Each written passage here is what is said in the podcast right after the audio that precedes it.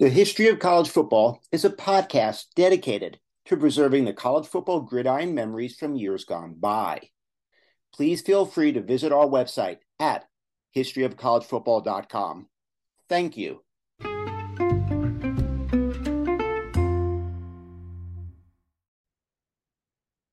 Welcome to History of College Football. I am Jay Abramson, and I'll take you down a gridiron memory lane the national champions, the teams, the rivalries, the conferences, the Heisman winners, the rankings. Today we discuss Notre Dame 7, Oklahoma 0. It was the game that ended the Sooners' 47 game winning streak. See, if we're going to set the stage, we start with legendary coach Bud Wilkinson, because his Sooners were arguably the greatest dynasty in modern college football Division 1A history. He was hired as a 31 year old and he unleashed this modified split T formation, and it took the country unaware. His students were outright staggering three national championships. They had a 31 game winning streak, and they followed that with a 47 game winning streak, whose conclusion is the point of this podcast. This modified split T formation was simple in its construct. As the play unfolded, a defender was forced to make a choice. So they would commit, and in turn, the quarterback either reacted or pitched the ball or kept the ball based on the read. Well, let's set the stage. Let's start with the 31 game winning streak that ended on January 1st, 1951, when Kentucky beat Oklahoma 13 to 7. That game that ended the 31 game winning streak matched arguably the two greatest coaches in history, Paul Bear Bryant and Bud Wilkinson. Both entered the game number one and number seven, respectively. Number one, Oklahoma 10 and 0, number seven, Kentucky 10 and 1. Now, how did Coach Bryant defeat Oklahoma? Well, he realized that something new had to be infused. So, what did he do? To offset that scary split T formation, he basically had a multi look offense that included nine men up front. And the biggest linemen shot the gaps. That slowed the Sooner attack. And as a result, the Wildcats hung on for an implausible 13 7 win. Well, two years later, Oklahoma and Pitt played on October 3rd, 1953, and Oklahoma and Pitt tied 7 to 7.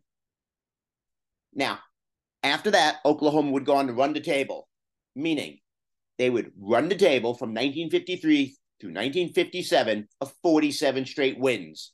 Along the way, they defeated Maryland in the 1956 Orange Bowl. And at that time, they were riding a 30 game winning streak and they faced Jim Tatum's Maryland team. The 1956 Sooners were part of this run. This was a split T in its prime. They led the nation in scoring 47 points per game, rushing 391 yards per game, total offense 480 yards per game. And they had nearly all of the players back from that 55 team that were key. Maxwell Trophy winner, Tommy McDonald, Walter Camp Trophy winner, Jerry Tubbs. So here we are. It's November 16th, 1957.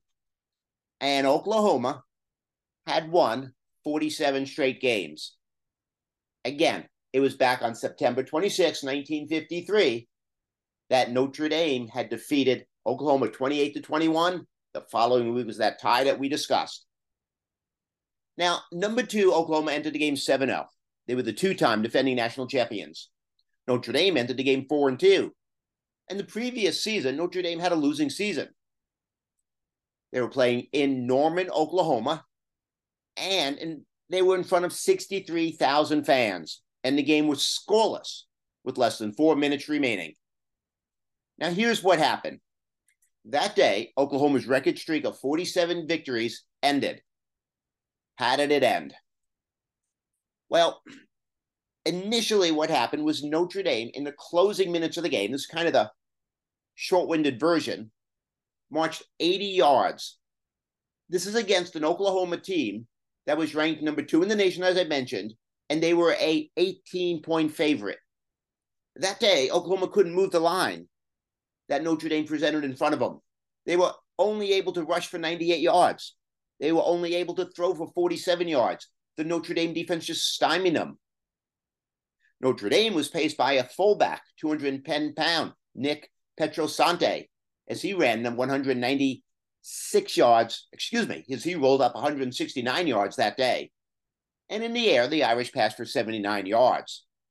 Now, the 62,000 fans were in stunned silence up until the last quarter. And this is what happened. Notre Dame's touchdown drive started from the own 20. They put together a 20 play drive that went 80 yards for the only touchdown.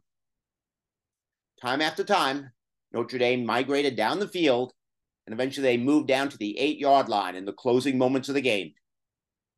Now, the Sooners were facing their third third and goal line stand. Pietrosante smashed four yards through the center, and then the next play, Dick Lynch was stopped for no gain. On third down, Williams went through the center one more time to gain a yard. So here we are, fourth down, late in the fourth quarter. And what happened? Well, Lynch crossed up the Sooners, rolled around his right end, and scored standing up. Monty Stickles converted the extra point, and that ended football's longest win streak. Notre Dame was the last team to defeat Oklahoma back in 1953, and this was 1957. Well, in short, quarterback Bob Williams, who faked a dive into the end zone and pitched to Dick Lynch for that stunning touchdown, ended Oklahoma's 47 game winning streak and provided a perfect bookend to that Notre Dame pair of wins. Thank you for listening to the History of College Football. I am Jay Abramson. Join us every Tuesday and Saturday for a new episode.